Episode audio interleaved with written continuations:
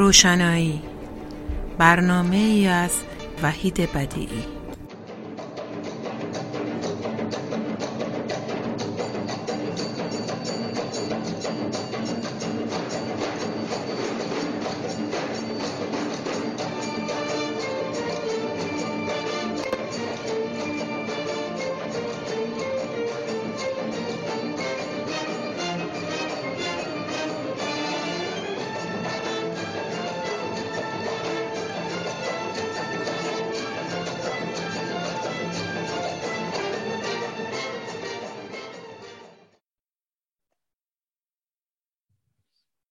با سلام و درود خدمت شنوندگان عزیز رادیو پویا و شنوندگان خوب برنامه روشنایی، یک بار دیگر در خدمت دوست و همکار عزیزمان احمد جواهریان هستیم.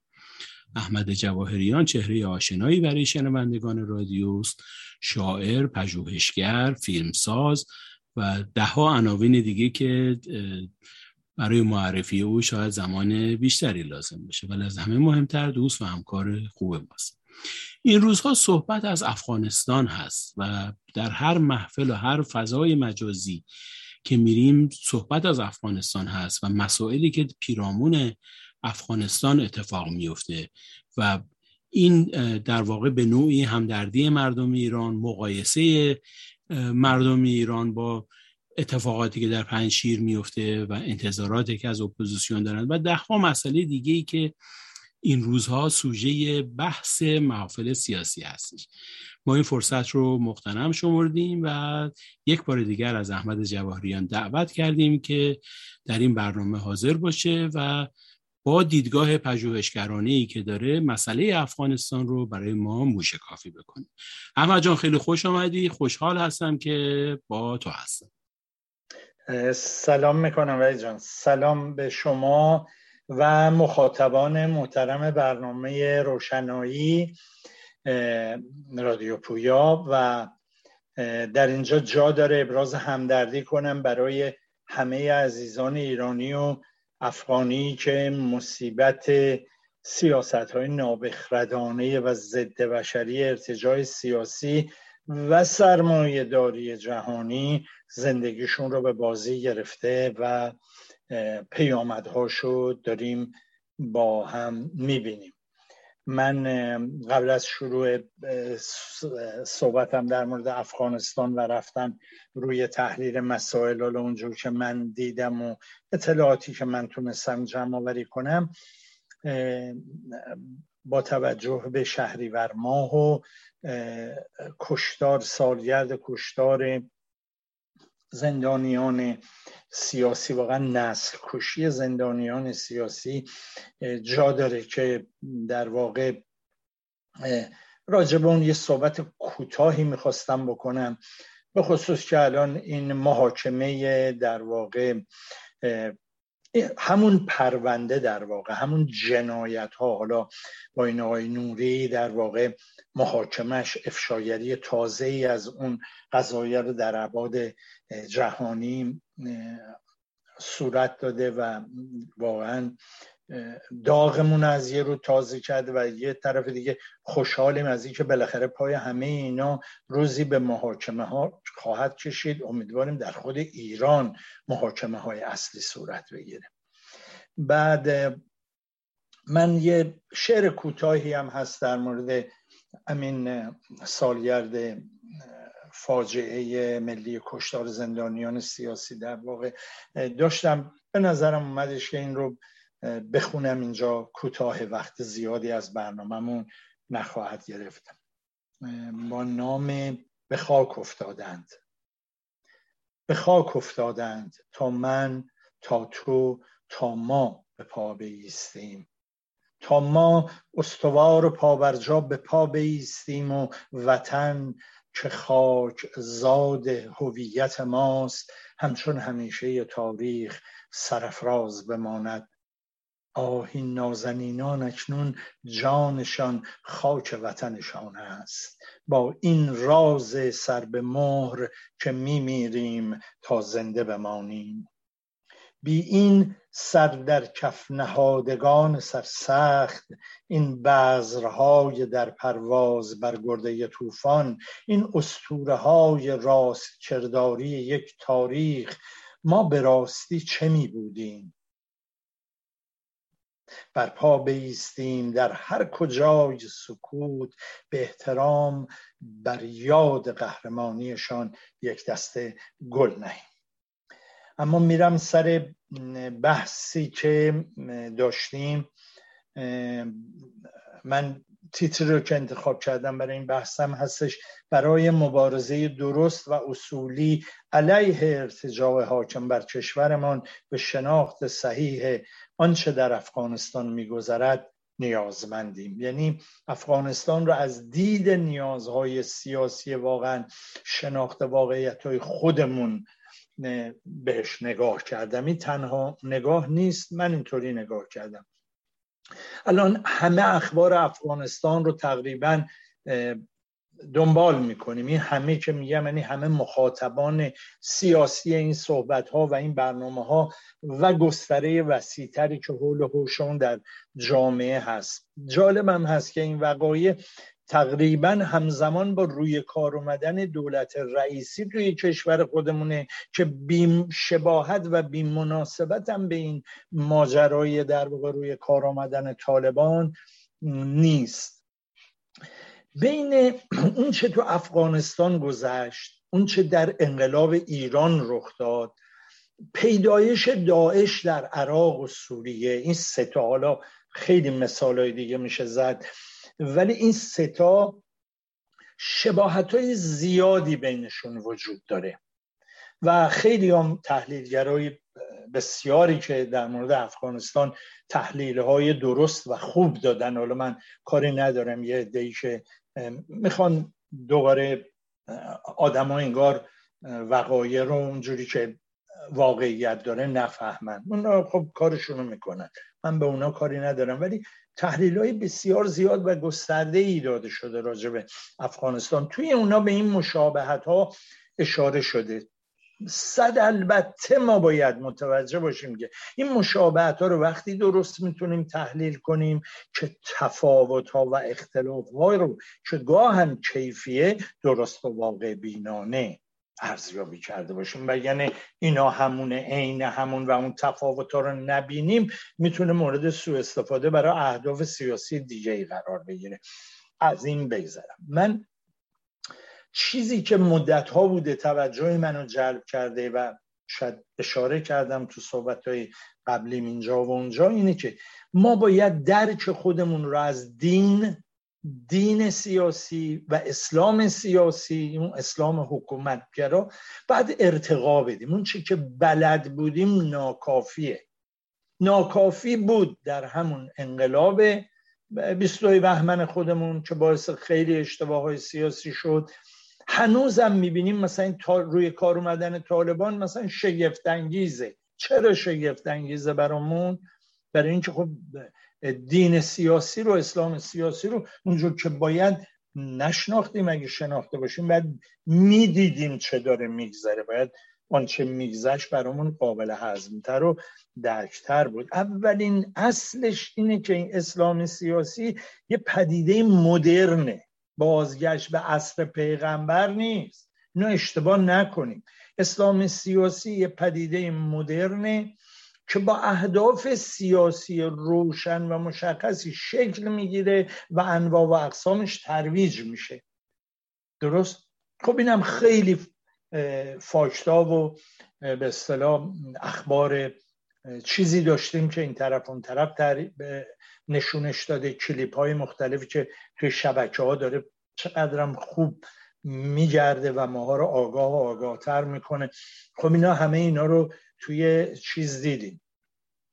اینایی که تحلیل میکردن و اسلام سیاسی رو، پیدایشش رو به انقلاب اسلامی و انقلاب ها و انقلاب چیز بدی آخرش اینجوری میشه، همه این حرف های نادرست بسیار تکرار شده الان که نگاه میکنیم تو افغانستان متوجه میتونیم چیز بشیم، نادرستیش بشیم با استدلال‌های خیلی دقیق. نگاه کنیم ما توی افغانستان درست اسلام سیاسی علیه جنگ ببخشید در جنگ علیه حکومت دموکراتیک افغانستان، حکومت حزب احزاب کمونیست ترویج شد و پا گرفت و به صورت یک پدیده جهادی بعد تروریستی، بعد در واقع جنگ‌های جهادی اومد حاکم شد، دوباره حاکمیتش برکنار شد، دوباره هم از طریق همون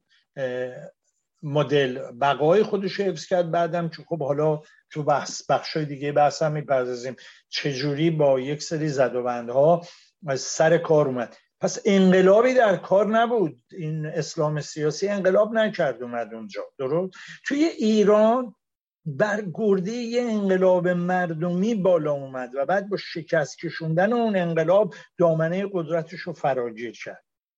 توی ترکیه، سومین کشور، این اسلام سیاسی از طریق انتخابات نسبتاً آزاد قدرت رو به دست گرفت. پس روی کار اومدن اسلام سیاسی به انقلاب یا به کودتا یا به جهاد یا به انتخابات ربط یک به یک نداره. اگه کسی اینا رو ربط میده تحلیلاش غلطه.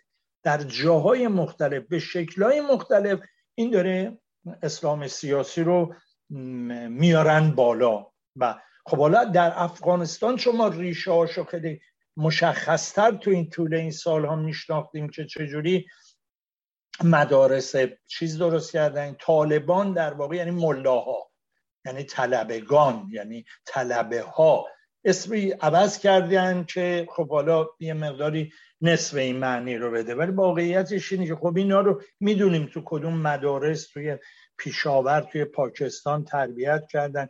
ایدئولوژیشون چی بود؟ چجوری مثلا یه اسلام سیاسی سنی‌گرا بود. خب اینجا الان خیلی خوب میبینیم که چجوری اینا شکل گرفته تو جامعه خودمون که قبل از انقلاب چجوری اینا پا گرفته، اینا چجوری شکل گرفته. به این روشنی برای ما نبوده.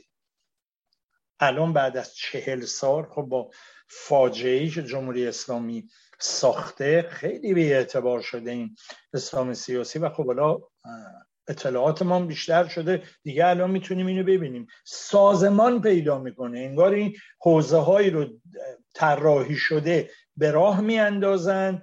دینای سیاسی هیبریدی یعنی ترکیبی براش درست میکنن، اونو ترویج میکنن، اون رو میارن به یه جایی میرسن. من برای ادعایی که دارم میکنم دو تا مدرسه رو با هم مقایسه کردم که تو همین اطلاعاتش بهش اشاره شده بود. من رفتم راجبش خودم تحقیق کردم.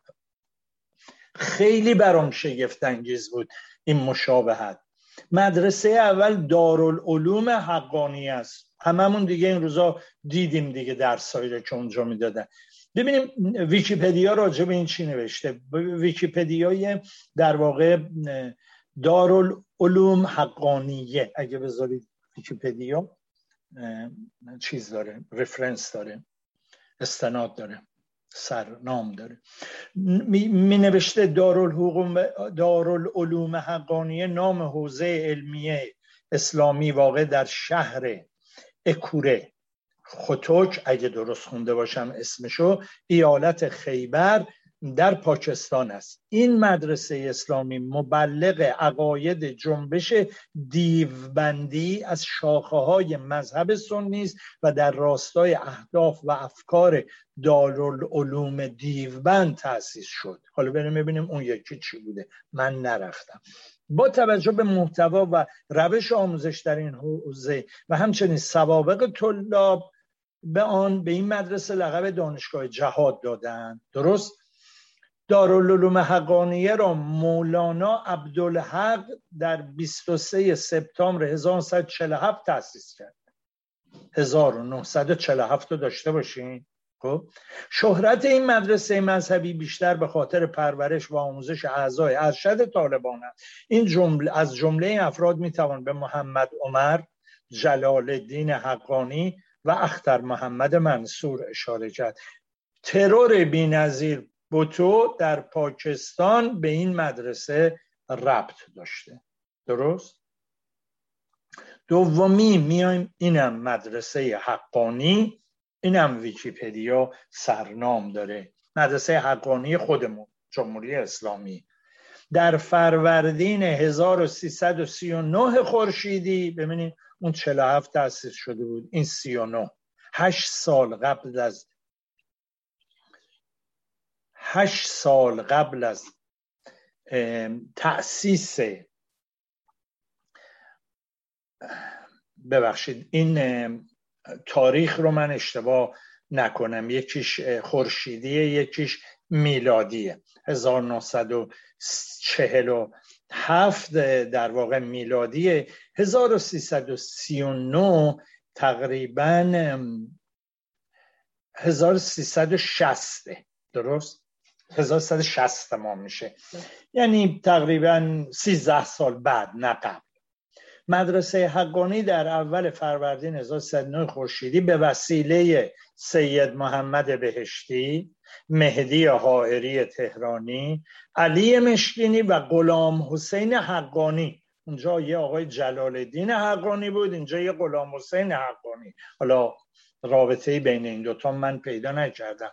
هدف تحول در نظام آموزشی، حوزه و کادرسازی برای فعالیت‌های آینده عام در قم تأسیس شد. این فعالیت‌های آینده چی بود؟ در چهارده دهه گذشته انبوهی از مدیران ارشد امنیتی و قضایی نظامی مانند مصطفی پور محمدی، علی فلاحیان، ابراهیم رئیسی، روح الله حسینیان، غلام حسین محسنی اجی از مدرسان و شاگردان مدرسه حقانی بودند. ببینید دو تا مدرسه حقانی، یکیش تو پاکستان یکیش توی جمهوری اسلامی ایجاد شده، ببینید چه کادرایی تربیت کرده داده بیرون. خب اینا سازمان یافته است دیگه. آقای بهشتی همزمان کیه؟ مسجد هامبورگ و جریان خارج از کشور و یه آدمیه که ارتباطات وسیعی داره توی اسلام در واقع سیاسی که باید شکل بگیره و بعدن هم میبینیم چه نقشایی داره. مشابهت ها رو که وقتی آدم نگاه میکنه میبینه خب این ها سازمان یافتگیه در واقع، این ترویج این اسلام سیاسی یه پدیده مدیریت شده است. اینو با باورهای مردم نباید اشتباه گرفت. یعنی که روستاهای مثلا افغانستان همه طالبانیان، اینا از اون حرفای بسیار غلطه. اون دین مردم با این دینای سیاسی سازمان یافته رو اصلا نباید اشتباه گرفت. چرا اشتباه میگیریم؟ دینو درست نمیشناسیم، یه چیزی که دورش تموم شده و بعد مینداختیم دور انگار دیر شده، بهش نگاه کردیم نرفتیم مطالعه کنیم ببینیم چی کار دارن با این دین و این نوع ادیان و دین سازی ها و این قضایا داره صورت میگیره. خب تحلیل های مختلفی راجع به افغانستان داده شده و مجموعه این تحلیل‌ها رو وقتی نگاه می‌کنیم میشه به یه روایت‌های عمده‌ای رو توش دید به نظر من میاد و بررسی کردیم روایت‌های کلی رو. درست؟ یه روایت اول اینجوریه که ارتش امپریالیست آمریکا و متحدان آن شکست نظامی خوردن توی افغانستان و به طور شرم‌جنانه‌ای از افغانستان فرار کردن. فاکتم که می‌بینیم دیگه خیلی زیاده برای این قضیه، اون ماجراهایی که تو فرودگاه کابل گذشت و اون در واقع به هم ریختگی‌های فراری که دیدیم، از این اینو نتیجه می‌گیرن، از اینو اینجوری تحلیل می‌کنن و مقایسه حتی می‌کنن، واقعاً مقایسه اصلا بسیار مخرب و نادرست با ویتنام. در واقع میخوان ویتنام رو بیعتبار کنن، این کار رو میکنن و این شکست آمریکایی، این بیعتبار کردن به این مدل ویتنامه، چون یه سایگون یک انقلاب و شورش همگانی سایگون آمریکا رو فرار داد. حتی ویت کنگ‌ها از شمال حمله نکرده بودن، یعنی اون عامل فرار آمریکایی‌ها و شکست آمریکایی‌ها نبود. اما ما میدونیم دیگه در افغانستان اصلا جنگی با آمریکایی‌ها صورت نمیگیره که در اون ابعادی که اینا باید فرار کنن وگرنه همشون کشته میشن. اصلا این مدلی نیست. اینا رو ذهنای در واقع ما میگیم درکای استعاری، این آدم ها رو یاد اون میندازه. حالا رابطه داره یا ندارم خیلی استدلالی کار نمیکنه. حالا اینا از این نتیجه میگیرن که پایان قرن آمریکایی فرا رسیده. مشابهت زیادی هم داره تحلیلشون با تحلیل بخشی از حاکمان ما که از اون نتیجه فاجعه بار دیگه گرفته میشه که انگار حالا اینا هم آمریکا رو شکست میدن و بله دیگه پرچم جمهوری اسلامی رو رو کاخ سفید بود ادعا میکردن میزنیم اینو میکنه. اینها غلط، دروغ، اشتباهه و این برای ما در ایران این اشتباهات میتونه در واقع به تقویت این رژیم بیانجامه. اینا خودشون اینا رو ترویج میکنن، به دام نیفتیم. عدید من اینجوریه. روایت دوم اینه که آمریکا تغییر تاکتیک داده، یعنی خروج نظامی بخشی از برنامه‌شه و تصمیم گرفته بره بیرون برای جایگزینی این دولت دستشاندش. هم اونجا سازماندهی کرده، طالبان دست پروردش رو آورده سر کار که یک سری برنامه و پروژه هایی داره که اونا باید اجرا کنن. چه پروژه هایی؟ اینجوری گفته میشه ادامه مداخلات تروریستی در کشورهای همسایه در راستای جنگ سرد نوین و ضربه زدن به منافع ائتلاف منطقه‌ای و جهانی مخالف آمریکا به ویژه روسیه و چین. درست؟ روی این هم فاکت‌های زیادی ارائه شده. تو خب این فاکت‌ها رو یک جهته به نظر من اگه بچینیم بغل هم نتایج ممکنه نادرستی بگیریم. آخرینش که من دیدم روزنامه اومانیته که یه روزنامه معتبری هم هست، در واقع یه مطلبی اخیراً نوشته بود همین روزا که روی اون سهام نیوز باز تکثیر کرده ترجمه کرده که توی اون اشاره کرده که بله این برنامه ریزی رو توی جلساتی کردن که گزارش‌هایی از توی اون جلسات اومده بیرون و که آمریکا و این ناتوی عربی ها اینجا توی خلیج فارس با آمریکا هماهنگی کردن و این سازمان دادن و اینا تعهد دادن که به ویژه علیه ایران بعداً عمل کنن. همونجور که مثلا خمینی تعهدایی داده بود به اونا قبل از اینکه یهو ده ها میکروفون توی پاریس جلوش بگذارن، اینجا هم میگن این تعهدات داده شده و این قضایا شده و اینا بعد از اینکه این مانوراشون تموم بشه پا بگیرن وارد یه چنین قضایایی میشن. درست؟ روایت سومی هم بود که من توی سخنرانی قبلیم روش تاکید کردم و تاکید این بودش که ما برای شکست و پیروزی درست بعد بریم ببینیم کی پیروزه کی شکسته. و یه توصیه جالبی رو دیدم در همین مطالعات که می‌کردم، میگفت دنبال پول برید ببینید کجا رفته. اگه پول رو ببینیم کجا رفته معلومه فرایند چجوری گذشت، چون این فرایندا بالاخره یک اقتصادی داره که پول جابجا میکنه.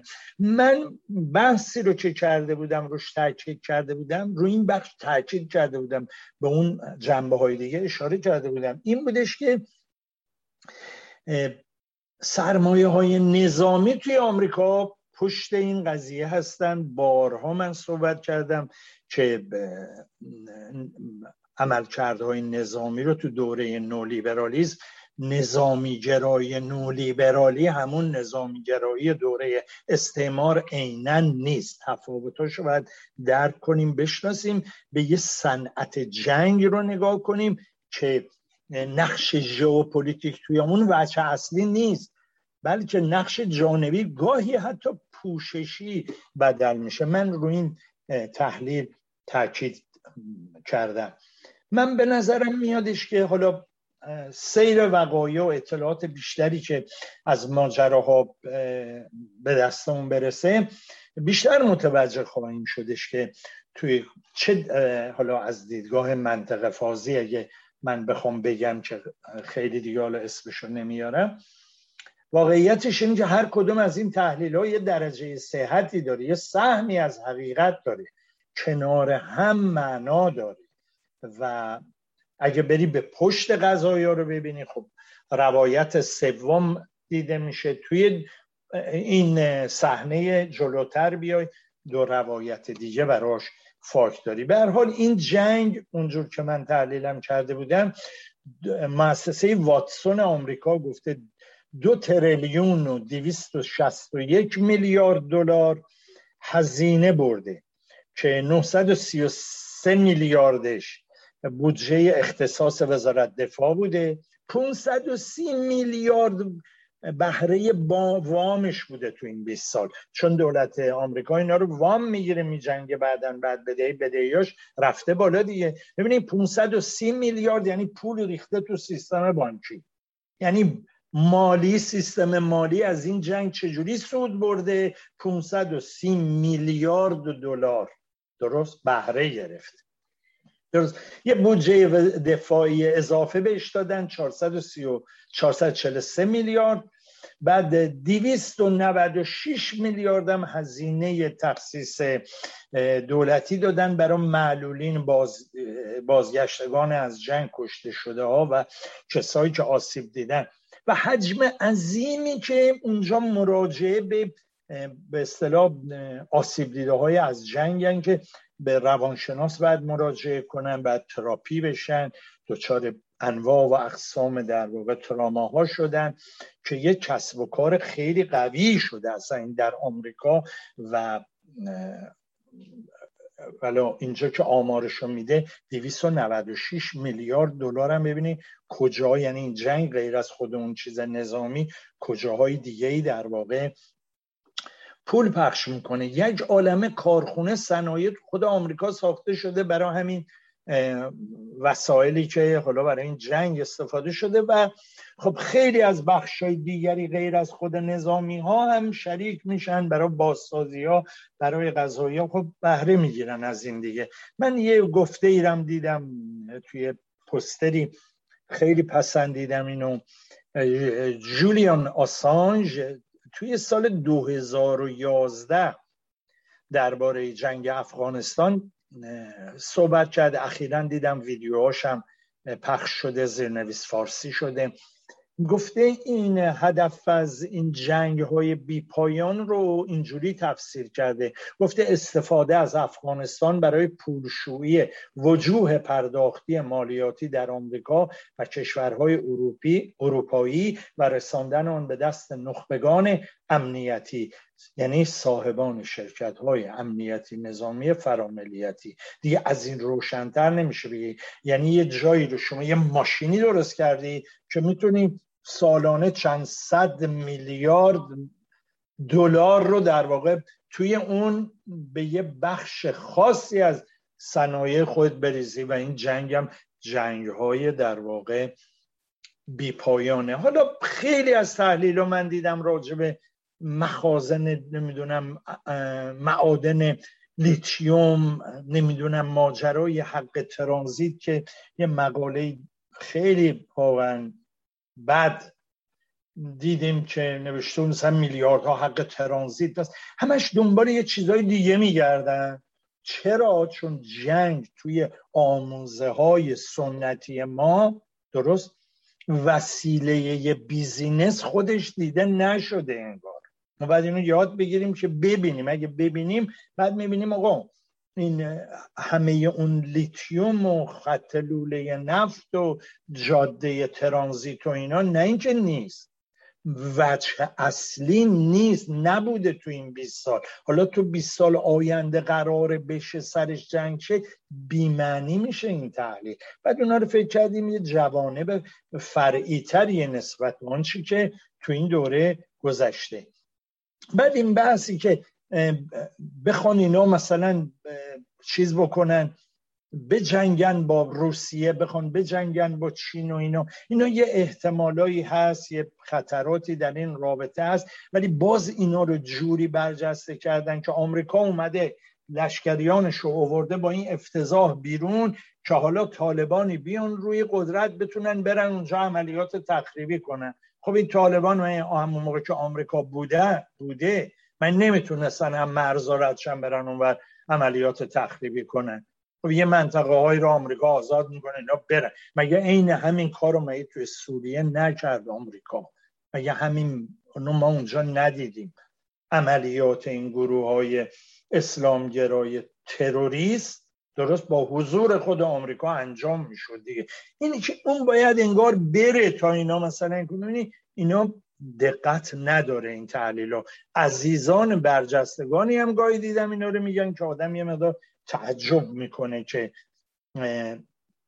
چرا این حجم رو این قضایا تکرار میکنن و بعدم یه هفته بعد میچره که آقا اصلا این طالبان با چینیا دارن میرن. خب که قرار بود برن چین اونجا تخریب کنن، حالا بالاخره چینیا با این طالبان رفیقن یا دشمنن، میبینیم به راحتی اینا جا به جا میشه و بعد یه کلاژای تحلیلی غلط و درستی ساخته میشه و اینا رو با اصرارم تکثیر میکنن برای بحثای توی ذهن آدم ها بشونن. به نظر من اینا بعد یاد بگیر، بعد سواد سیاسیمون بیشتر شه، روی اینا سریع رد شیم، اگر حرفایی به درد بخوری داره ازش بگیریم و فریفته هیچ کدوم از این تحلیل ها هم نشیم، مگر مراکزی، منابعی، احزابی، سازمان‌های ریشه‌داری که یه هفته یه دفعه صحبتشون تغییر نکرده، سال‌ها دارن روی بحث‌های روشنگری میکنن، آدم اعتبارشون میبینه، قضایاشون میبینه، وبینار میذارن، آدم میبینه، سمینار میذارن. خب اونا رو جدی‌تر باید بگیریم.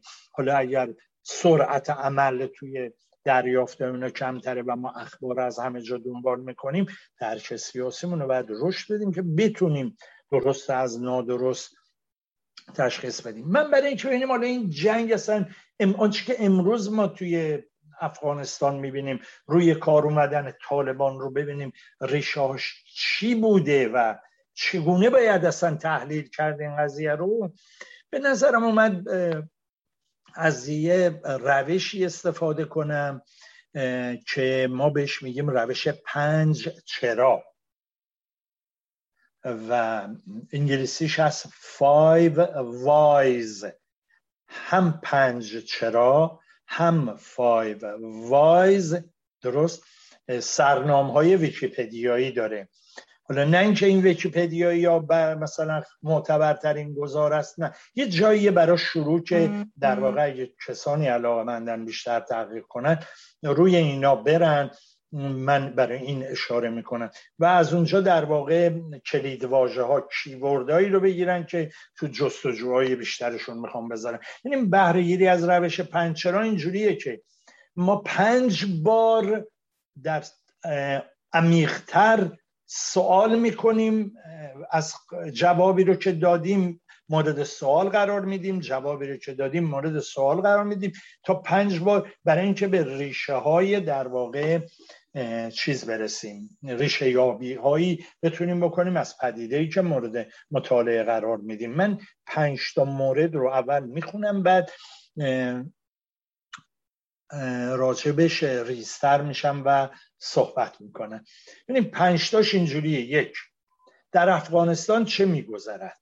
مسئله طالبان امروز و طالبان دیروز، خروج نیروهای اشغالگر و تحویل قدرت به طالبان.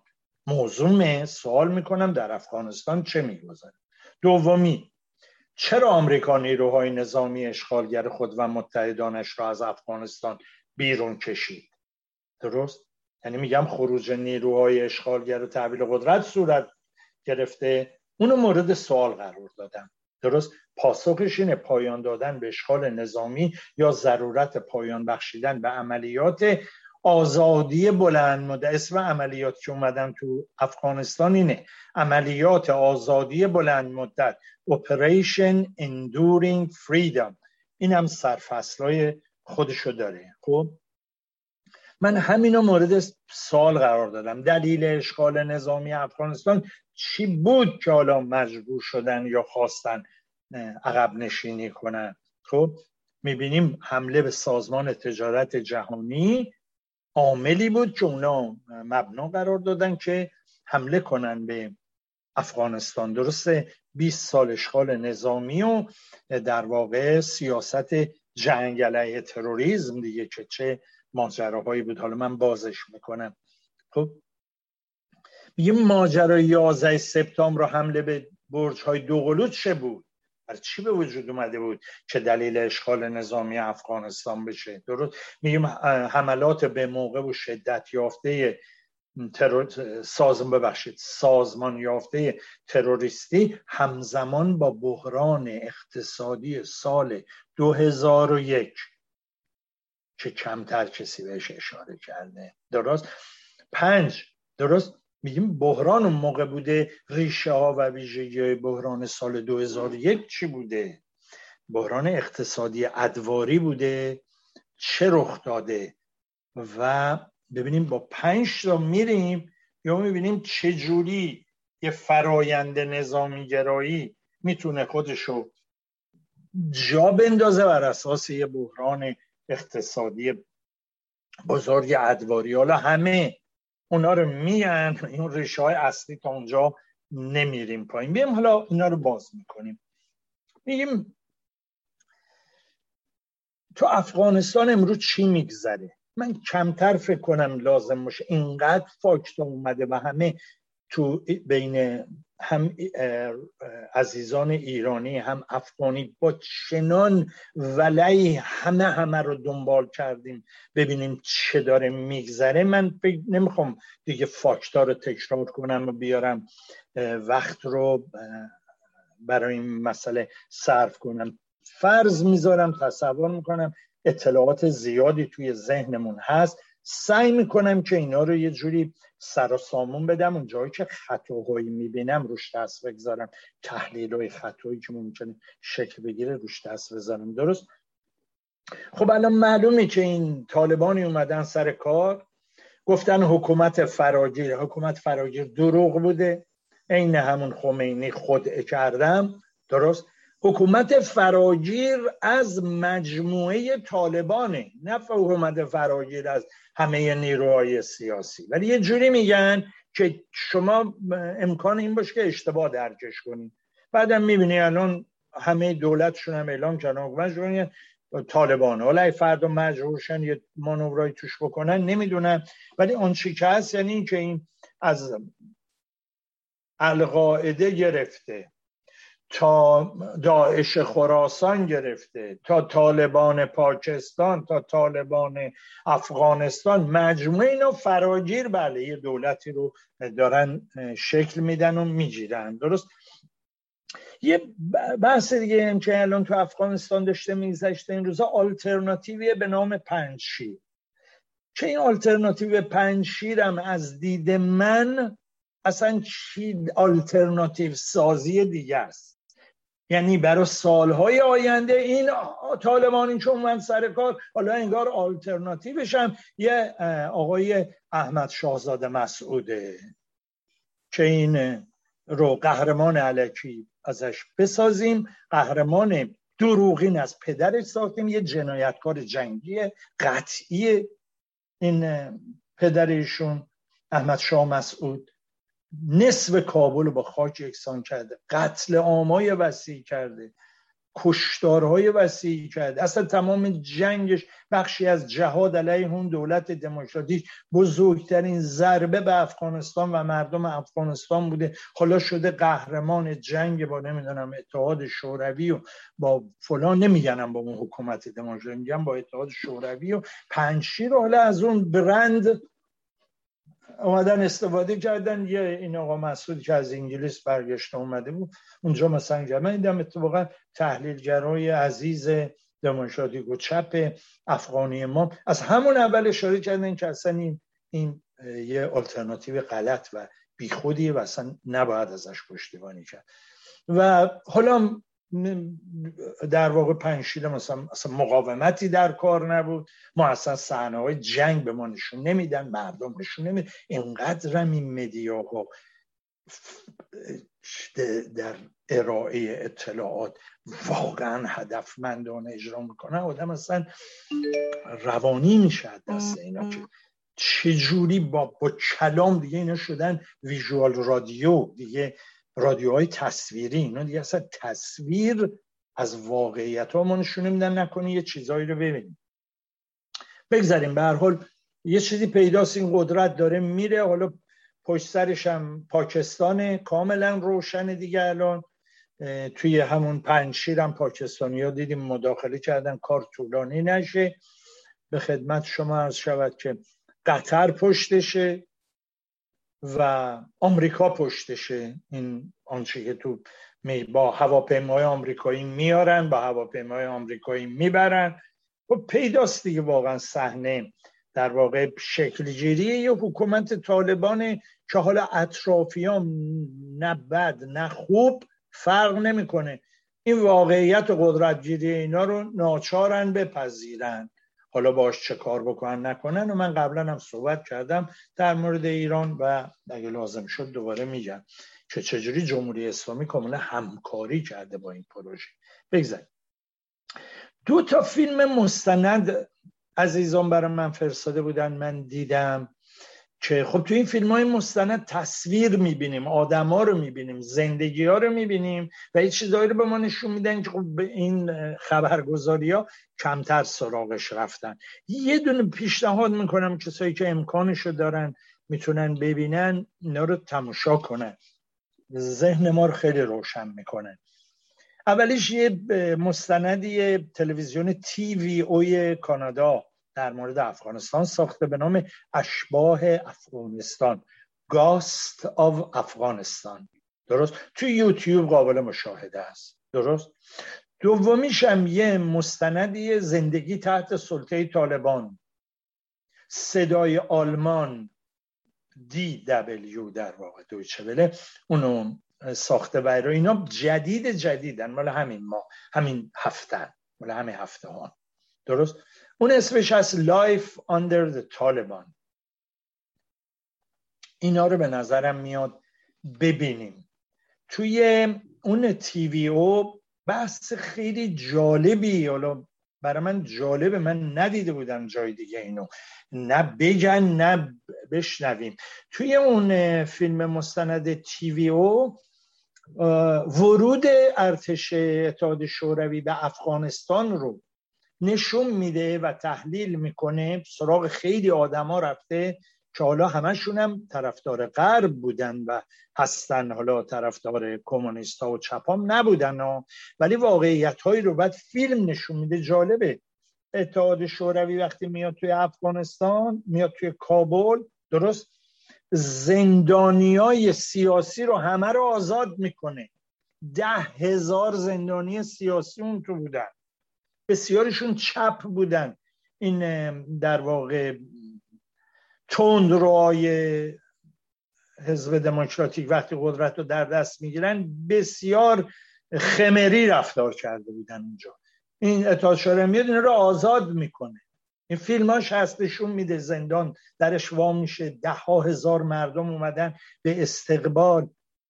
آخه اینا رو آدم ندیده دیگه، نشنیده. خوبه اینا رو ببینیم، یا با فرزند نجیب دخترش صحبت میکنه، مصاحبه داره، اینا ارزنده است.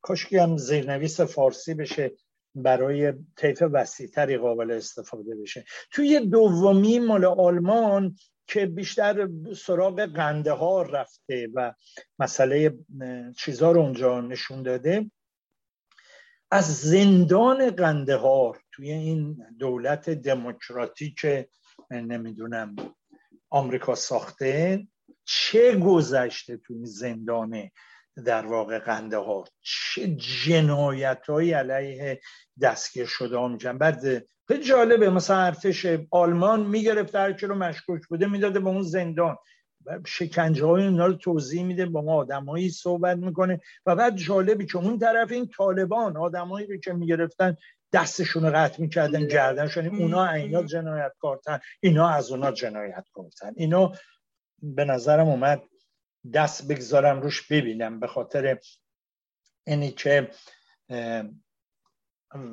درکمون از اوضاع شاید واقع بینانه تر بشه. درست؟ خب ماجراهای فرار از توی قضایا رو دیدیم دیگه، همه من بهش نمیپردازم چه جنایتهایی صورت گرفت. و یه نکته اینجا هست خیلی کمتر من دیدم جایی بهش اشاره بشه، و اونی که این هواپیماهای نظامی که از کابل بلند میشدن کجا میرفتن. مثلا ما میدونیم اینا تو ازبکستان و تاشکند میبردن این آدما رو، بعد از اونجا با هواپیماهای تجاری میرفتن. من ندیده بودم جایی، وقتی برخورد کردم برام جالب بود که هم ازبکستان هم در واقع ترکمنستان دیگه، تاشکند اشتباه نکنم، همکاری داشتن توی تخلیه. یادمون بیاد اینا هر دو هم همون کشورهایی هستند که تو دریای خزر میخواستن پایگاه بدن به آمریکا، و بعدن حالا دیگه توافق کردن روسیه، ساحل زیادی گرفتن و از این کار دست برداشتن. یعنی این وقتی ما اینجوری سوقل جیشی میبینیم یادمون باشه این کشورهای سی آی اس، کشورهای جدا شده، یه اتحاد شوروی نیستش که یه مرز با همه. یه روسیه اینا هر کدومشون یه داستانای خودشون رو دارن. بعدم حالا اینا رو که بردنم تو جای مختلف فعلا نگهشتن تو بتونن برن توی آمریکا، بعد تو آلبانی، تو کوزوو، تو مقدونیه شمالی فعلا گذاشتنشون. حالا کی از اونجا بتونن به این کشور رو برن، چجوری سوا کنن. بعد حالا اینا کیا هستن؟ یعنی خیلی جالب، اینا کیان؟ همه رو اول گفتن مترجمان، ترجمان. یعنی من میدونم چقدر تر... مترجم داشتن اینا، خودش حالا بس. تصور باید کرد بخش زیادی از سرمایه‌دارا با پولاشون توی هواپیما اومدن بیرون. یعنی اون پولم که اونجا غارت شد تو افغانستان و فساد و قضایاش که حالا هممون شنیدیم، اون پولم دوباره یه عده‌ای رو پولدار کرد که اونا هم الان کشور رو با پولاشون ترک میکنن. ته همه این پولا دوباره گیر همون سلطه‌گرای جهانی میاد. ببینید چه فاجعه‌ایه. و توی اون یه نکته دیگه هم جالب بود توی اون فیلم مال آلمان، خونه های این سرمایه دارایی رو که این مدت اونجا از این غارت ها سوء استفاده کرده بودن رو من برای اولین بار دیدم. دیدم توی این فیلم های خبری بی بی سی و نمیدونم این تلویزیون های آنچنانی اینا، اصلا اینا نیست. چون جالبه میدونن اون خونه ها رو ما ببینیم میشناسیم، این لواسانه، میدونی؟ بس که اینا تداعی نشه برای ما نشونمون هم نمیدن. یک طبقه انگل سرمایه‌داری غارتگر دزد این جمهوری اسلامی تو همون افغانستان شکل گرفته، تو همین دوره جنگی. و خب حالا آدم میبینه اونا رو، چه خونه هایی، چه ماشین هایی، چه وضعیتی. حالا همشون هم که ماشاءالله دیگه حالا دنبال یه نوع اکتیویزم های دستسازی هم هستن دیگه. خب بریم سر این که آمریکا چرا نیروهای اشغالگر خودشو بیرون برد. خب اگه مثلا اونجا میموند الان چه اتفاقی میافتاد؟ تمام پادگاناش سقوط میکرد، کشتارش پلان میشد. اصلا آمریکا توی سالهای طولانی توی افغانستان نه جنگ نه صلح رو داره، در واقع یه حالت نیمه تصفیه. یه سری مناطق رو گذاشتن برای طالبان، یه سری مناطق هم بین اینا داشتن کار خودشونو میکردن. اینا جنگ رو در روی نظامی بیست و چهار ساعته نبوده، و این طالبان هم عملیات تروریستی و انفجار و ماشینه نمیدونم بمب بگذارن بیشتر از این کاری نمی‌سازن. یه دونه عملیات رو در روی نظامی با نظامیان آمریکا در ابعاد قابل اتکا صورت نگرفته بوده.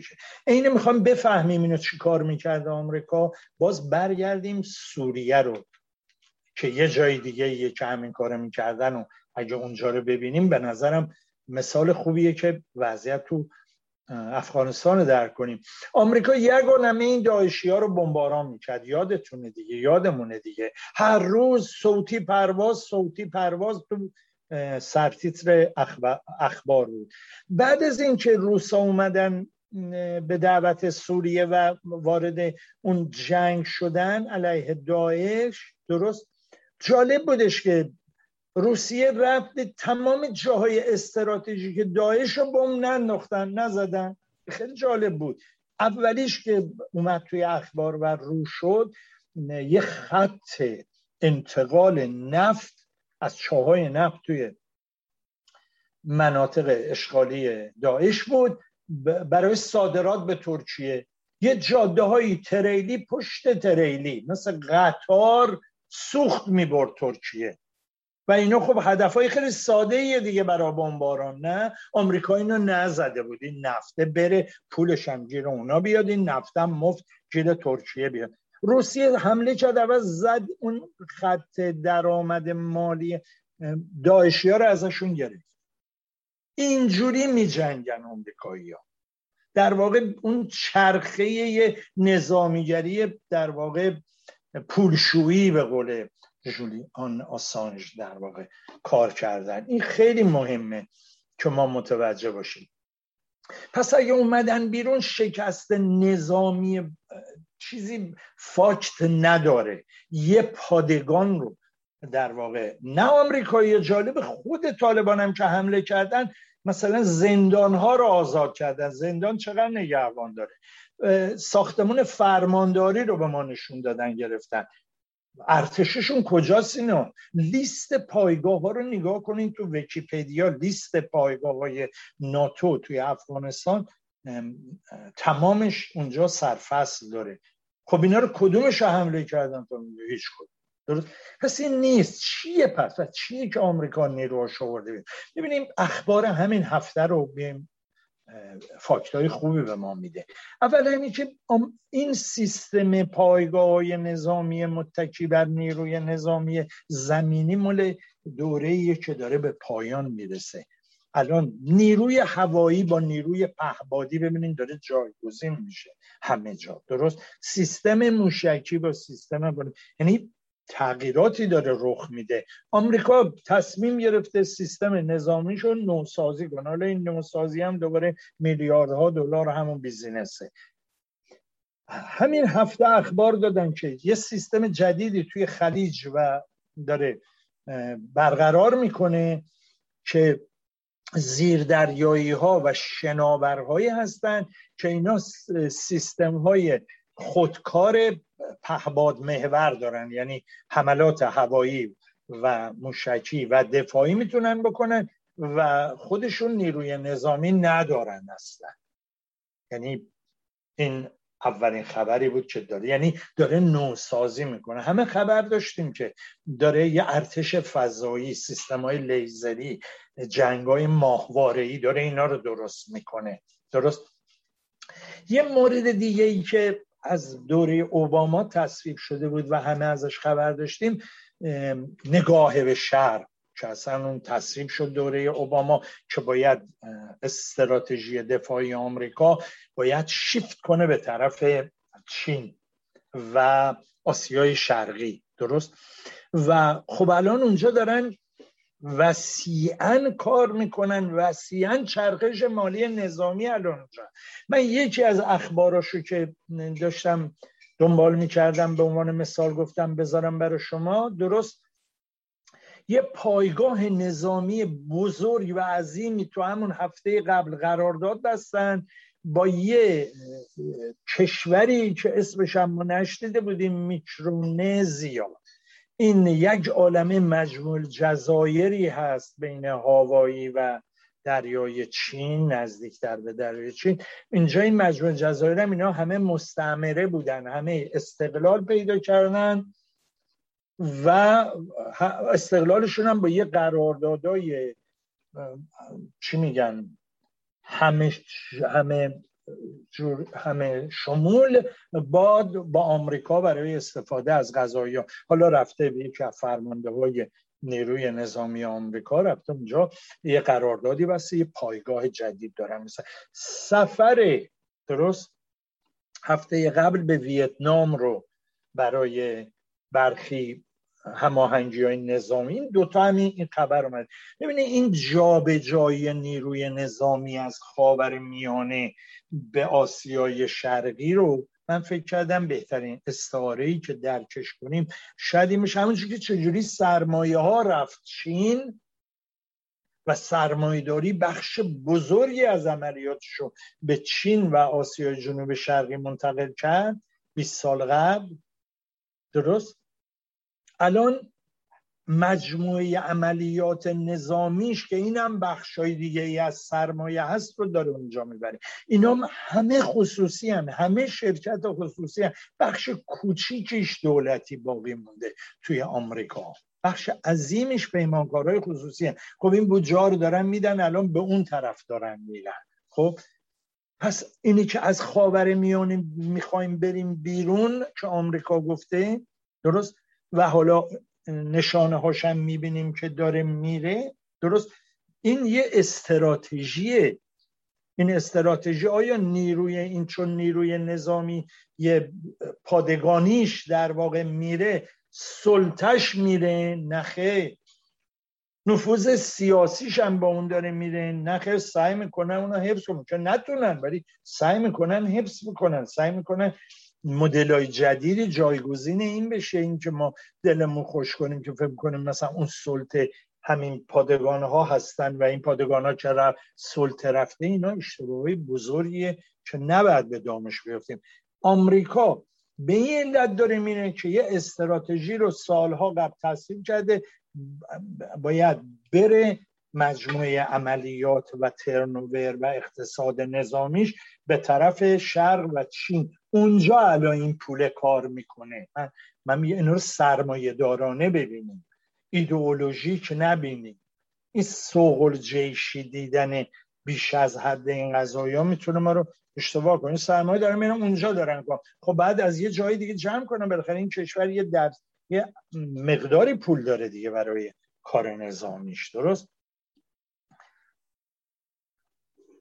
خب حالا وقتی میخواد بیام توضیح دادم دیگه. خب میخواد بیاد و خیلی متوجه این هستش که باید جاش چی بذاره دیگه. درسته. ببینید هفتصد و هفتاد و پنج هزار آمریکایی توی افغانستان رفتن برای این مداخله گری و عملیات نظامی. هفتصد و هفتاد و پنج هزار. مثلا سه ماه رفتن، دو ماه رفتن، یه ماه رفتن، بعضیشون هم به تکرار رفتن. درست. یعنی همین هفتصد و پنجاه تا بعضیشون هم به تکرار رفتن توی اونجا. یه حجم عظیمی نیرو چرخش این قضایا رو ایجاد می‌کرده. حالا آیا ما اینقدر نیرو دیگه من بعدم همچنان می‌خوایم برای عملیات نظامی؟ شاید نه، شاید داره تغییر میکنه و خب ما باید به این چی کنیم؟ بعد فسادی هم که اونجا دامن زده بودن. اتفاقا دوباره یه مقاله دیگه دیدم واشنگتن پست نه دسامبر نوشته بوده. درست. consumed by corruption اسمش بود. درست. یه آقایی به نام جرت برتولد که این آدم حسابدار همین چیز بوده، حسابرسی میکرده ماجراهای قراردادا رو توی افغانستان، این اومده گزارش داده گفته از دو هزار و ده تا دو هزار و دوازده یعنی دو سال سه هزار قرارداد وزارت دفاع رو بازبینی کرده که صد و شش میلیارد دلار اینا قرارداد بودن. خب میگه توی نتیجه گیری که کرده اینه چهل درصد پول این قراردادا کجا رفته؟ خیلی جالبه اینا. چهل درصد پول این قراردادا رفته تو جیب درست تروریستا، یعنی اونایی که عملیات نظامی میکردن، یعنی خود همون طالبان، یعنی خود همون گروه های مختلف. درست. بعد جنایتکارای جنگی درست و مسئولین فاسد افغانی، چون قرارداده از طریق افغانستان بسته میشده. درست. اینا به صورت نیروی امدادی مثلا آمریکا اونجا بوده و خب سوء استفاده می‌کردن پولشویی رو، چون اونا میتونستن. خود آمریکایی‌ها خب پولشویی کار سخت‌تریه دیگه. بازبینی داره، ولی اون طرف راحت بوده. بعد یعنی شما تصور کنید تو همون دو سال چهل میلیارد دلار. خب این پولا کجا رفته؟ اون قصرها که گفتم، اون قصرها کجا؟ الان پولای اون صاحب اون قصرها کجا؟ درست کف هواپیماها نشستن دارن میان بیرون. نه همه‌شون به ما ولی چی میگن؟ اینایین که بیچاره‌ها کمک میکردن برای آزادی الان فلان. بله هستن کسایی هم که خب مردمونی هستن که حالا از وحشت طالبان دارن میان، ولی اونا رو لای اینا قایم نکنن، از چش ما ببرن. ما اونجا عملیات‌های مختلفی داره همزمان اتفاق میفته. شش هزار و پانصد دلار که شما بدید به بلک واتر، بنیانگذار بلک واتر، برای هر نفری که ببرتتون کار هر کسی، هر افغانی نی بتونین پول بده. یه خانواده پنج شش نفرن، هفت هشت نفرن، درسته؟ پنجاه هزار دلار باید بدن. همون هواپیما، همون کف هواپیما میشینیم، ما همونا که صحنه هاشو دیدیم، اش تو چشمون جمع شد. بله بگذاریم از این بحث، بگذاریم، نمیرسم دیگه، تونتر باید چی کنم، درست؟ خب توی این افغانستان گفتیم چرا اشغال شد؟ گفتیم خب عملیات یازده سپتامبر دیگه، یازده سپتامبر که اتفاق افتاد همزمان جالب با این حمله به افغانستان، در واقع عملیات آزادی بلند مدت که بهتون گفتم، درست؟ فقط افغانستان نیست، همون زمان جالبه که این عملیات زیر مجموعه هایی داره، باز تو ویکی‌پدیا فارسی انگلیسی هست، درست؟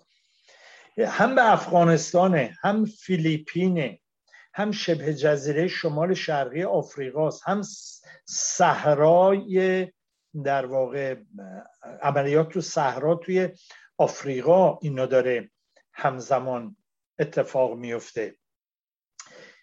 عملیاتی هست تو کریبیان، درست؟ دریای کارائیب، شاخ آفریقا، درست؟ قرقیزستان.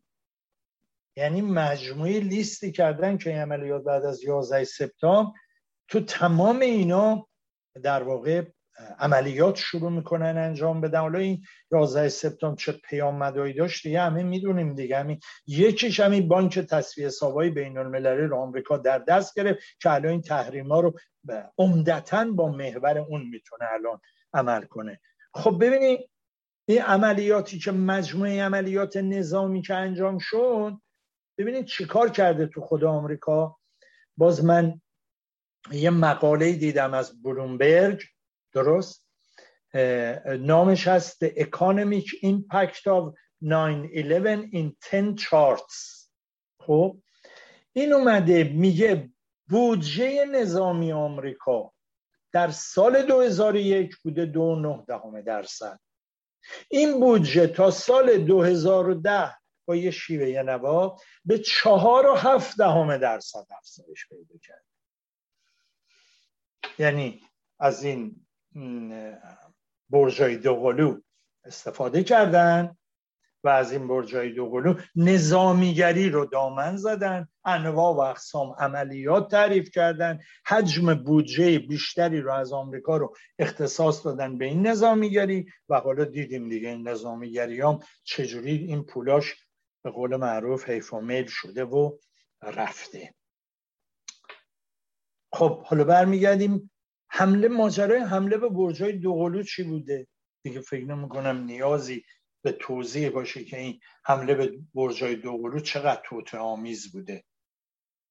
چقدر توطئه آمیز بوده. باز من به یه فیلم مستند اشاره می‌کنم در مورد در واقع این یازده سپتامبر. تلویزیون سی بی سی کانادا اینو ساخته که رفته با تمام دستندرکاران، خب تلویزیون سی بی سی تلویزیون قدرتمندیه دیگه، رفته با تمام دستندرکاران این ماجرا توی یازده سپتامبر مصاحبه گرفته. توی اون فیلم جالبه که مثلا این آقای محمد عطا، این خلبانایی که این هواپیماها رو بردن زدن به برجای دوقلو، درست؟ اینا خلبانی بلد بودن؟ رفته مدرسه ای رو پیدا کرده تو آمریکا که اینا آموزش خلبانی دیدن. با معلم شخصی این دوتا مصاحبه هست توی اون فیلم. خب اونا آموزش خلبانی چی یاد میدادن؟ هواپیمای از این تک موتورها و کایت.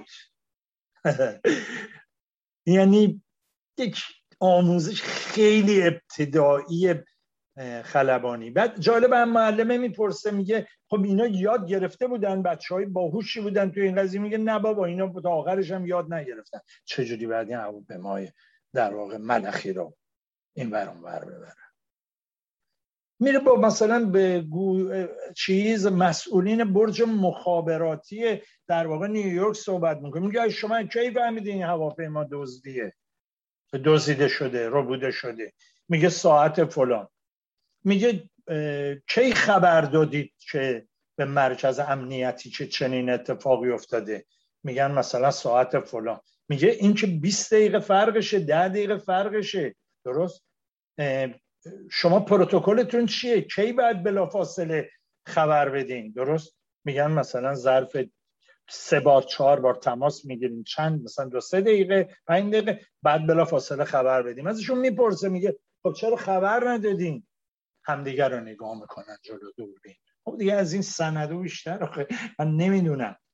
توطئه بوده، یه توطئه کاملا. همون مجتمع امنیتی نظامی، همون سرمایه‌داری پلید نظامی‌گرا میخواسته این بحثا رو راه بندازه، میخواسته فلان کنه. توطئه‌های زمین سازیش هم ایجاد کرده.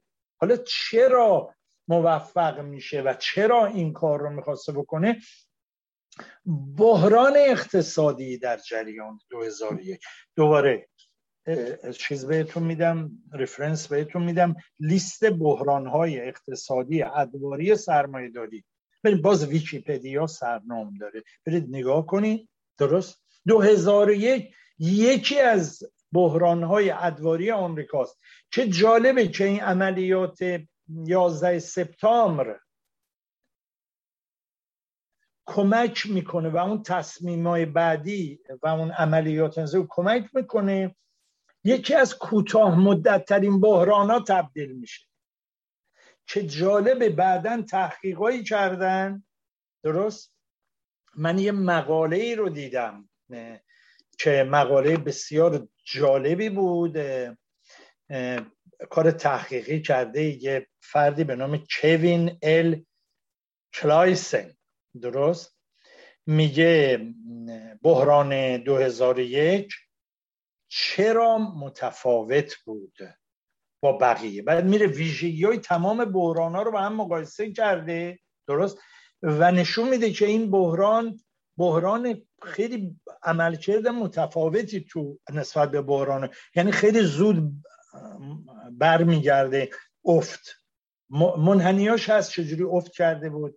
هفت و نیم درصد تولید صنعتی اومده پایین، هفت درصد سرمایه گذاری کاهش پیدا کرده، ریفرنس شده به عنوان یه بار. ولی وقتی راجع به چی، راجع به حمله به برج‌های دوقلو و یازده سپتامبر برام صحبت میکنن، نمیان بگن که این یه بحرانی بود و این عملیات، این تروریست‌های باهوش به موقع فهمیدم چجوری بعد این دشمنشونه که امپریالیسم آمریکاست چجوری نجات بدن از این بحران. اینا شو دیگه به ما نمیگن دیگه، متاسفانه اینجوریه.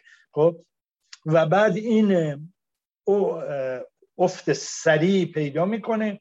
وحشت کرده بودن از این بحران تو دو هزار و یک و با مجموعه تزریق‌های مالی و عملیات نظامی به عنوان یک نجات دهنده‌ای استفاده میکنن و میبرنش جلو، درست؟ حالا این پنجوای من بود، یه بحث کوچیکی رو تمام میکنم صحبتمو. ببینیم ما راجع به افغانستان وقتی صحبت میکنیم یه حالتهای کلنگر داریم، میگیم افغانستان و همه جاش یه جوره، نمیشناسیم که، نمیدونیم که، ما که اطلاعات به این راحتی نی. بعد آدم کلی کار کنه، اطلاعات بتونه جمع کنه، اون مراکز و منابع و مدیایی که باید درست اطلاع رسانی کنن نمیکنن کارش. همین جالبه تو افغانستان یه لغتی رو ما نمیشنویم، نمیدونم دقت کردین یا نه، سندیکا و اتحادیه. یعنی اصلا اینا چیزی به نام سندیکا و اتحادیه کارگری ندارن که الان یه مواضعی بگیرن، یه اعتراضی کنن، از این پشتیبانی کنن، با اون یکی مخالفت کنن. خب بیست سال این حقوق بشر، بیست سال این حکومت دموکراتیک، چطوری اونجا سندیکا و اتحادیه کارگری نیست؟ خب مثلا یه جوری میگن انگار اونجا همش دهات، همش عقب مونده. اصلا خب اینجوری نیست. یعنی همین سد بزرگی رو که ساختن که سرش جمهوری اسلامی به اونا جر و بحثم راجع به سهم آب داشت، خب این بالاخره سد رو کی نگه می‌داره؟ برق رو کی تولید میکنه؟ بلام. یعنی ببینیم یه جاهایی از قضایا در واقع نشون میده این بیست سال اشغالگری چجوری سرکوب کرده. به جای اون تشکل‌های واقعی مردمی اومده یه تشکل‌های دیگری رو ساخته که اونا حالا همه بعد سوار این هواپیما بشن درن بیان. یه مطلبی رو باز من در این مورد دیدم جالب بود، میگه هشتصد تا اینترنشنال، درست،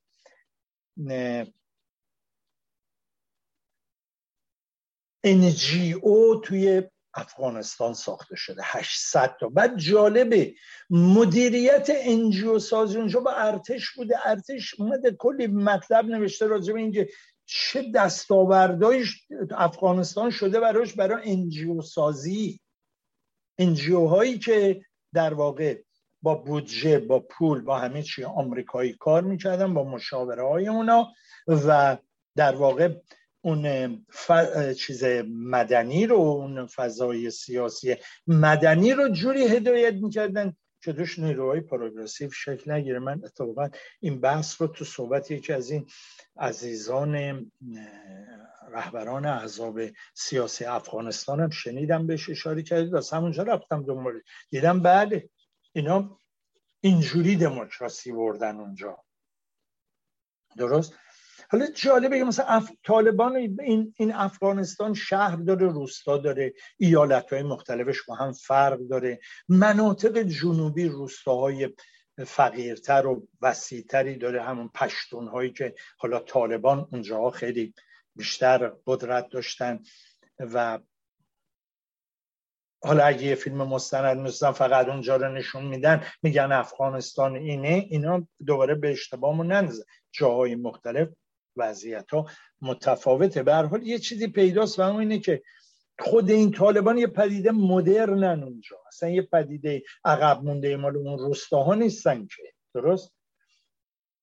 میگه موقع هزار و نهصد و نود و شش اینا اینترنت رو منع میکنن، تلویزیون، دوربین، نوارای ویدیویی همه رو معدوم میکنن، درست. اما الان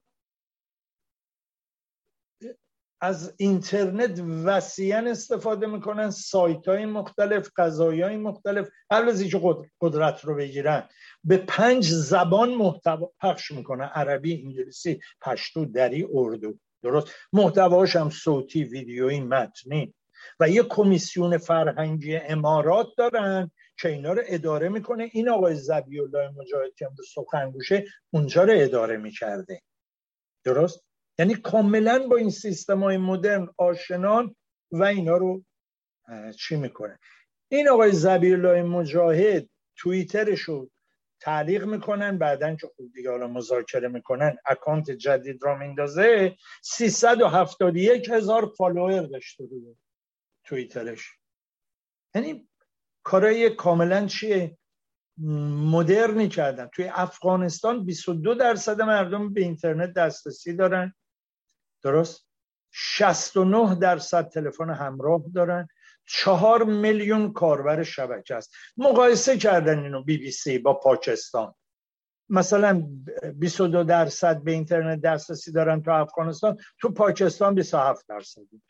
اون شصت و نه درصد تلفن همراه، هفتاد و هشت درصده. این چهار و چهارده میلیون شبکه اجتماعی اونجا بزرگتر میشه چهار و شش میلیون شبکن. درست؟ یعنی وقتی نگاه میکنیم میبینیم باید شکلای واقع بینانه تری از ماجراها رو ببینیم. یه نکته دیگه هم در واقع یه زندانیه که اصلا به ما صحبتشو نکردن، به این هم سرفصلای جالبی داره، این کسی علاقه منده بود بهش رجوع کنه. بازداشتگاه پروان، بازداشتگاه پروان جالبه که توی در واقع بجرام، پایگاه هوایی بجرام حضور داشته، آمریکایی‌ها ساختن و اونو در واقع گوانتانامو میشناختن، گوانتاناموی افغانستان. آنچه اون تو گذشته شبیه چیزی شبیه ابوغریب بوده، منتها این دفعه دیگه کسی نبوده افشاگری‌های وسیع راجع به این بکنه. اینو خیلی پنهان نگه داشتن. بعد جالبه از چند سال قبل اینو تحویل میدن به خود دولت افغانستان که فاجعه ها رو جمعش کنن، خیلی بعدن بابت چیز آبروریزی نشه، تجاوزهای وسیع، کشتارهای وسیع. و جالبه وقتی تحویل دولت افغانستان هم میدن، بخشایشو برای خودشون نگه میدارن، میگن اینا حالا چون داریم در حال مطالعه، یه سری آدمایی رو که اونجا بودن و تحویل دولت افغانستان نمیدن. و جالبه که حامد کرزای، درست، رئیس جمهور پیشین افغانستان دو هزار و چهارده انتقاد میکنه ازشون. این عین جمله‌ایه که میگه، میگه بازداشتگاه بجرام را کارخانه طالب سازی کردند.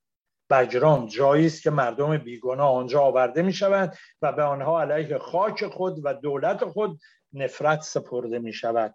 از راه توهین، شکنجه و آزار، زندان بجرام جایی است که مردم بیگناه افغانستان انداخته می شوند و از آنجا علیه کشور خود بسیج می شوند. از این جمله دیگه فکر نمی کنم روشن‌تر و مشخص‌تر طوری بشه گفت که اینا ببینین چه چیزایشون اونجا پنهان هنو نگه داشتن. افغانستان هم توش حالا خیلی اطلاعات هنو بعد بیاد بیرون، به چه درد ما میخوره. این آلترناتیو متکی بر آزادی خواهی آمریکایی، جامعه جهانی که دیدیم این جامعه جهانی حتی متحد آمریکا نیستن، الان همشون اعتراض کردن کشورهایی که با ما مثل شاگرد پادو عمل کرده آمریکا، حتی با ما مشورت نگرد که ما باید تا چند رو دیگه اونجا رو خالی کنیم، بدو بدو اومدیم. درست؟ این جامعه جهانی نجات دهنده رو برای اینکه بفهمیم، برای اینکه توی اپوزیسیون ما این وزن قویه، خودش رو نشون داده که فکر میکنه با تکیه به این نجات بخشی اینها میتونه در واقع یه آلترناتیوی جور کنه. ما بعد یه بار برای همیشه یه خطی جوری رو اینا بکشیم که از این حال و از این فضا بیان بیرون. یعنی تعطیل باید بشن. نجات آمریکای نجات دهنده یک دروغ، یک تف سربالاست. ببینیم با اون دولت چه کار کرد، اون دولت که خودش ساخته بود. درست؟ و این رو بتونیم پایان بدیم. یکی از اون خطرات مبارزات مردم ماست و یکی از مصیبت‌های اپوزیسیون دست راستی ماست که به نظر من شناخت افغانستان، تجربه افغانستان بعد به ما کمک کنه که ازش بیام بیرون. هرچه بیشتر تکیه کنیم به نیروهای سیاسی چپمون، هرچه تکیه کنیم نیروهای سیاسی در واقع ملیگرامون، دموکراتمون، درست، و اینا رو تقویت کنیم که راه نجاتون تکیه بر مردم میدونن و نه نیروی خارجی. من همه تلاشم در همه این تحلیل این همین بحثی که این آخر کردم. امیدوارم موفق شده باشم این پیام رو به مخاطبا رسونده باشم. احمد عزیز، خیلی سپاسگزارم از اینکه وقتت رو به ما دادی و از اینکه تحلیلی جامع و شنیدنی ارائه کردی. از شنوندگان عزیز رادیو پویا و برنامه روشنایی هم خداحافظی می‌کنیم، با امید اینکه باز هم میهمان ناخوانده خانه‌های شما بشیم. روز و شب بر همگی خوش.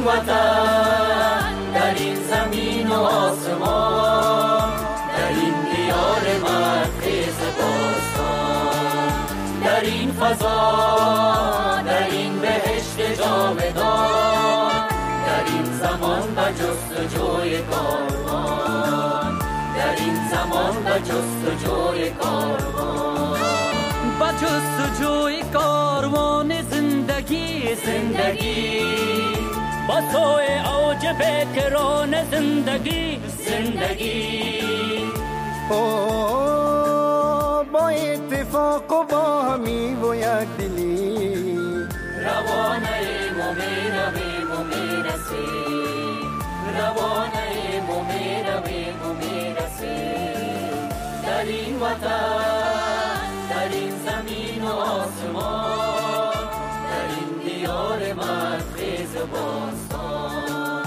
در این فضا، در این بهشت جاودان، در این زمان و جستجوی کاروان، در این زمان و جستجوی کاروان.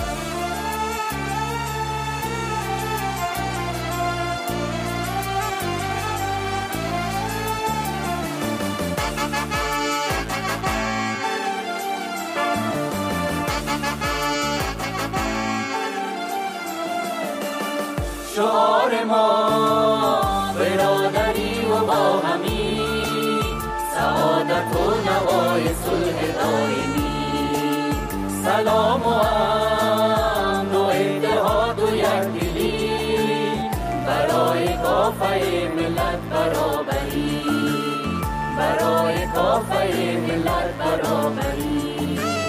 خاموش باد زنگ های جنگ ها جنگ ها، مباد زنده امتیاز رنگ ها رنگ ها. اوها یکی شوید برادران و خواهران، برادران و خواهران یکی شوید، برادران و خواهران یکی شوید، در این وطن، در این زمین و آسمان، در این دیار مدخیز باستان، در این فضا، در این بهشت جاودان، در این زمان و جستجوی کاروان، در این زمان و جستجوی کاروان، در این زمان و جستجوی کاروان.